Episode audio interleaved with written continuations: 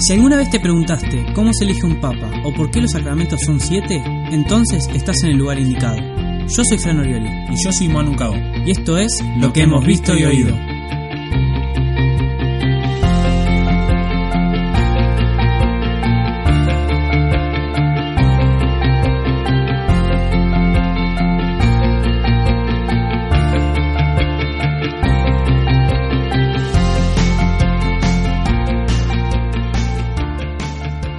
Bienvenidos al capítulo número 4 de Lo que hemos visto y oído. Bienvenido Manu, ¿cómo estás? Bienvenido, Fran. Muy bien. Hoy vamos a hacer un tema bastante especial porque se seca una fecha especial también, ¿no? El miércoles es el Día de la Mujer, miércoles 8, eh, y nos pareció bueno que hablemos sobre este tema y sobre la mirada de la Iglesia y de Dios sobre la mujer. Por lo tanto, bueno, quisimos hacer una especie de programa a manera de homenaje o de agradecimiento a todas las mujeres desde nuestra humilde posición de, de varones, sabiendo que nos vamos a perder un montón de cosas Eh, a la hora de hablar sobre bueno este tema tan bueno. Seguramente nos perdamos muchas cosas porque bueno somos diferentes, ¿no? Eso hay que aceptarlo Claro. y es bueno aceptarlo. Por lo tanto, este programa va a ser una especie de recorrido y pensamiento y charla sobre el lugar de la mujer en el plan de Dios, ¿no? Pensando también bueno, en el Antiguo Testamento y hoy especialmente en la Iglesia. Como bien dijiste, Fran, nos vamos a saltar muchas cosas, pero porque la mejor mirada que se puede tener de la mujer, me parece, y creemos que es la mejor que sea desde una mujer también. Pero bueno, nosotros haciendo esto nos pareció que podíamos aportar o iluminar desde lo que otras personas o la misma Biblia dijeron que nos parecen muy acertadas. Así que comenzamos nomás. Bueno, sabemos que por el colegio, por el grupo parroquial, por alguna charla que fuimos, y porque incluso lo dice la tele a veces, bien o mal, pero lo dice, que Dios crea el mundo, ¿verdad? Dios crea el hombre y crea la mujer, y en ese sentido de creación los crea complementarios, ¿no? Una unidad complementaria que excede, supera todo lo que podemos pensar sobre esa complementariedad, ¿no? Eh, la cuestión es que ocurre más eh, de lo que pensamos, ¿no? Somos más complementarios de lo que pensamos. Esto quiere decir, eh, como bien lo dijo Juan Pablo II, que no somos simplemente complementarios en el obrar o en la forma de hacer las cosas, que bueno, quizás se entiende en el mundo esto de que la mujer está para hacer algunas cosas y el hombre para hacer algunas otras. Esto no es lo que quiere decir la Iglesia y mucho menos lo que dijo Dios en su momento y sigue repitiendo. Somos complementarios en un orden del ser, el hombre es para la mujer y la mujer es para el hombre. Y en ese sentido somos complementarios. Además del obrar, obviamente. En el ser mujer y en el ser hombre, la complementariedad humana llega a su plenitud, ¿no? En el encontrarse el hombre y la mujer es que podemos reconocer más fácilmente incluso a Dios, porque Dios no es eh, hombre y mujer, ¿no? Está bien que Jesús se encarnó, por supuesto, y en esa dimensión, en un hombre histórico, Dios fue hombre, sí, pero Dios trino tiene la plenitud de la masculinidad y la plenitud de la feminidad. Exactamente. Entonces, en ese sentido, nosotros, eh, como hombres y como mujeres, bebemos y nos enriquecemos de la masculinidad y la feminidad de Dios. Mm. Dios es la fuente del ser hombre y del ser mujer, ¿no? Y por eso en el encuentro de un hombre y una mujer, la complementariedad puede llegar a ser divina, de alguna manera. Se puede ver también en muchas partes de la Biblia, escrituras, donde a Dios se lo reconoce, obviamente, no solo como una paternidad que da protección y da seguridad, sino también como una madre, como con las capacidades y los valores eh, de una madre. La de dar amor, la de dar ternura, la de dar eh, afecto, eh, la de estar todo el tiempo cuidando de sus hijos. Por eso, como bien decimos, Dios no es ni hombre ni mujer, obviamente, pero posee la plenitud de esta masculinidad y feminidad. En este sentido, Diádoco de Foticé, un cristiano muy muy antiguo, decía que el Espíritu Santo se comporta a veces como una madre, ¿no? Porque nos ayuda a aprender a decirle a Dios Padre, ¿no? Y ese es el es lo que hace una madre, ¿no? La madre es la que primero nos presenta al Padre y nos ayuda y nos sirve para decirle Padre a nuestro Padre, ¿no?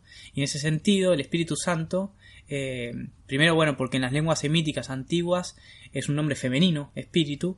eh, el Espíritu Santo es una madre, ¿no? Entonces ahí podemos ver cómo la feminidad y la masculinidad de Dios entran en juego, se complementan, porque Dios es el arquetipo y la plenitud de esa feminidad y esa masculinidad que se presentan en nosotros, ¿no? Mm. Como hombres y como mujeres. En el Génesis podemos ver la creación y cómo Dios le da un lugar sumamente importante tanto al hombre como a la mujer en el mundo. Hay dos versiones de la creación en la cual una nos presenta a la mujer como sacada del costado del hombre. Esta simbología nos ayuda a entender que hay una igualdad en algún sentido del hombre con la mujer, de dignidad, de valor, por así decir, no uno está por encima del otro.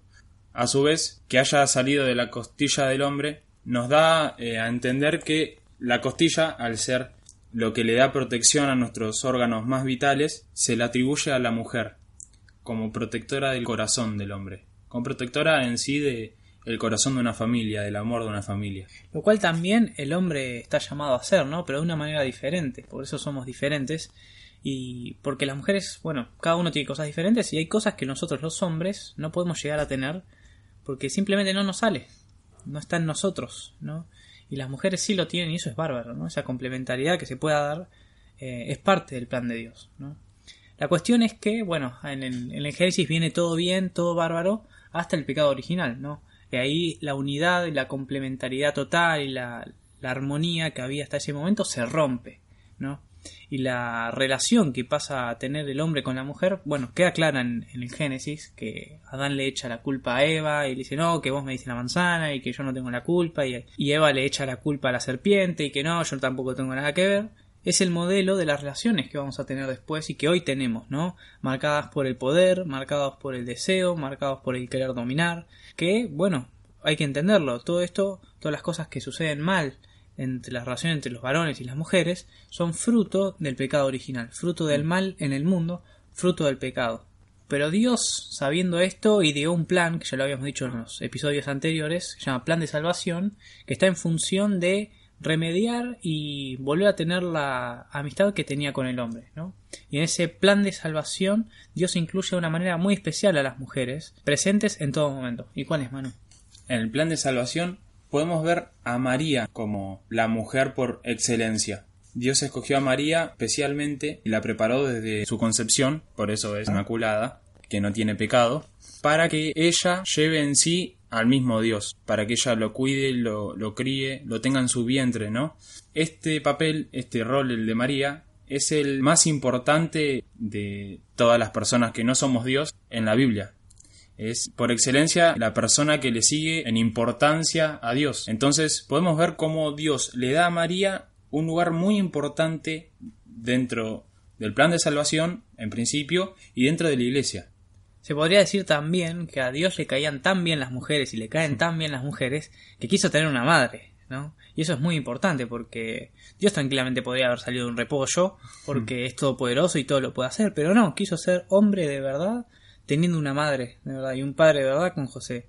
Dios quiso tener una familia, y eso es muy importante y de alguna manera eh, muestra el modelo al cual nosotros todos estamos llamados a seguir, ¿no? Es importante también porque Jesús durante su vida, su ministerio público, tuvo también una relación especial con las mujeres. A María Magdalena la salvó del, del apedreamiento, eh, dio un, una especie de mirada nueva, elevadora, si se quiere, de todo lo que sucedía antes en el Antiguo Testamento, ¿no? Le da un nuevo valor a la mujer y le dice tanto al hombre como a la mujer que ambos están llamados a la santidad. Y no solamente el hombre o solamente... No, los dos, los dos juntos. Pero bueno, vamos al Antiguo Testamento, a las mujeres del Antiguo Testamento que les va a presentar don Manuel Cao. Bueno, en el Antiguo Testamento hay obviamente muchísimas figuras en las cuales Dios se manifiesta y Dios muestra el valor y los atributos propios de una mujer. Nosotros hoy vamos a presentar cinco, que son de los que queremos las más importantes. Y bueno, en el Antiguo Testamento encontramos a la persona de Sara, que es la esposa de Abraham. Sara es la única mujer del Antiguo Testamento que pudo hablar cara a cara con Dios. Es una persona que para Abraham tiene una grandísima importancia por ser una buena consejera, eh, pero por sobre todo por preocuparse por el corazón de Abraham. Abraham supo que era una persona con la que realmente podía confiar y por eso a la hora de su muerte la sufrió muchísimo. Por otro lado, Ana, que es la mamá de Samuel, uno de los primeros, si se quiere, los que empiezan a constituir el reino de, de Israel, es tomada en la Biblia como una loca, ¿no? Porque es una mujer que no podía tener hijos y que se la pasaba llorando en el templo porque no podía tener hijos. Es tomada como una loca y en realidad esto en el fondo no era verdad, ¿no? Porque Dios toma el consuelo y escucha el llamado de Ana, la petición de Ana y la consuela realmente, ¿no? Enciende en el corazón de Ana una luz de esperanza y le termina dando a Ana el hijo que tanto esperaba, ¿no? Y Ana es presentada como una mujer de oración, de confianza en Dios, de mucha esperanza, ¿no? Es un modelo muy lindo para pensar incluso a María en el Nuevo Testamento, porque Ana cuando concibe el hijo canta de una manera muy parecida a lo que es el Magnificat de María en el Nuevo Testamento, ¿no? Mm. Pero bueno, seguimos con las mujeres. La tercera mujer es Ruth. Ruth fue una mujer que quedó viuda y la cual tenía una suegra que también estaba viuda se presentó la posibilidad de que, bueno, en ese tiempo si las mujeres se quedaban viudas, eran libres, bueno, de volver a su pueblo, de volver a, estar con su familia.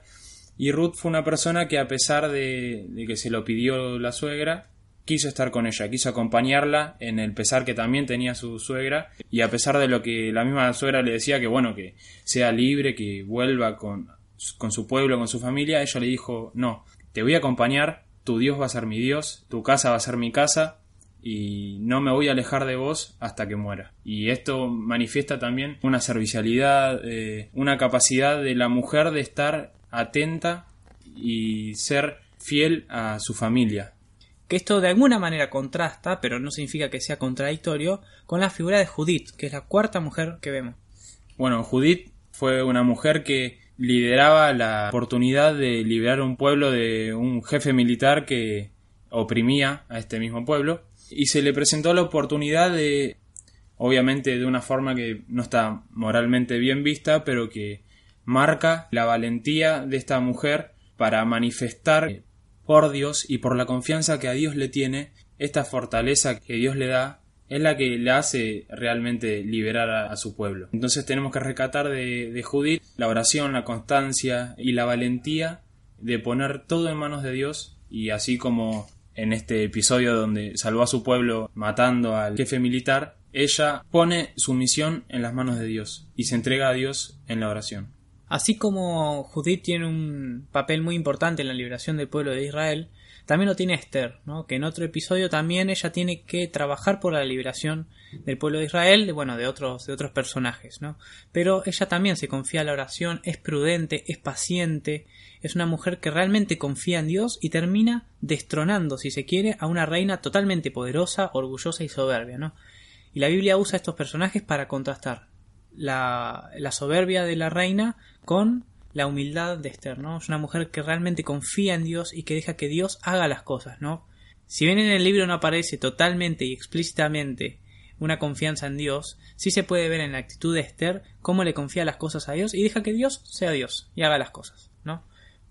Pero bueno, ya están las cinco mujeres. Me parece que de estas cinco podemos sacar muchas cosas, hacer un gran resumen de lo que es una mujer en la Biblia, lo que es la mujer, para Dios y para la iglesia. ¿Qué te parece, mano? Sí, me parece que estos personajes son muy importantes en el camino del pueblo de Israel y cooperan mucho en la preparación que este pueblo tiene para la llegada de Jesús. Y podemos ver en estas mujeres también cualidades de sensibilidad, de ternura, de protección, que dan una plenitud en la persona de María y que podemos tomar como modelo, sí, a estas cinco mujeres pero sobre todo a María como verdadero ejemplo de santidad y verdadero modelo tanto para hombres como para mujeres, a la hora de ser servicial, ser humilde, ser constante, acercarnos a Dios eh, verdaderamente con la oración, entregar la vida a Dios, que es por lo que más se caracteriza a María y a bueno, también a estas mujeres del Antiguo Testamento. Es de estas mujeres entonces que podemos sacar diferentes características que expresan, desarrollan y potencian la feminidad, ¿no? Y en la Biblia, como siempre, se muestran de manera plena, ¿no? El espíritu de oración, el espíritu de servicio, el espíritu de estar atento a las pequeñas cosas que muchas veces los varones no lo tenemos, ¿no? Y que, como decía bien Manu, en María encuentran su plenitud total, ¿no? Es la mujer que hace la voluntad de Dios. Y en ese sentido no es modelo solamente de mujer, sino de santidad y por eso mismo es para todos por igual, ¿no? Si queremos ser santos tenemos que mirar a María y a su vez a Jesús, porque María mira a Jesús, no se mira a sí misma. Por eso María es el mejor camino para llegar a Jesús. La Iglesia también se hace eco de, esta tradición bíblica que se va preparando y que llega a la plenitud con María y con Jesucristo. Y se ve, bueno, en palabras que ha dado el Papa Francisco y que ha dado Juan Pablo II, mensajes a las mujeres, por ejemplo, ¿qué?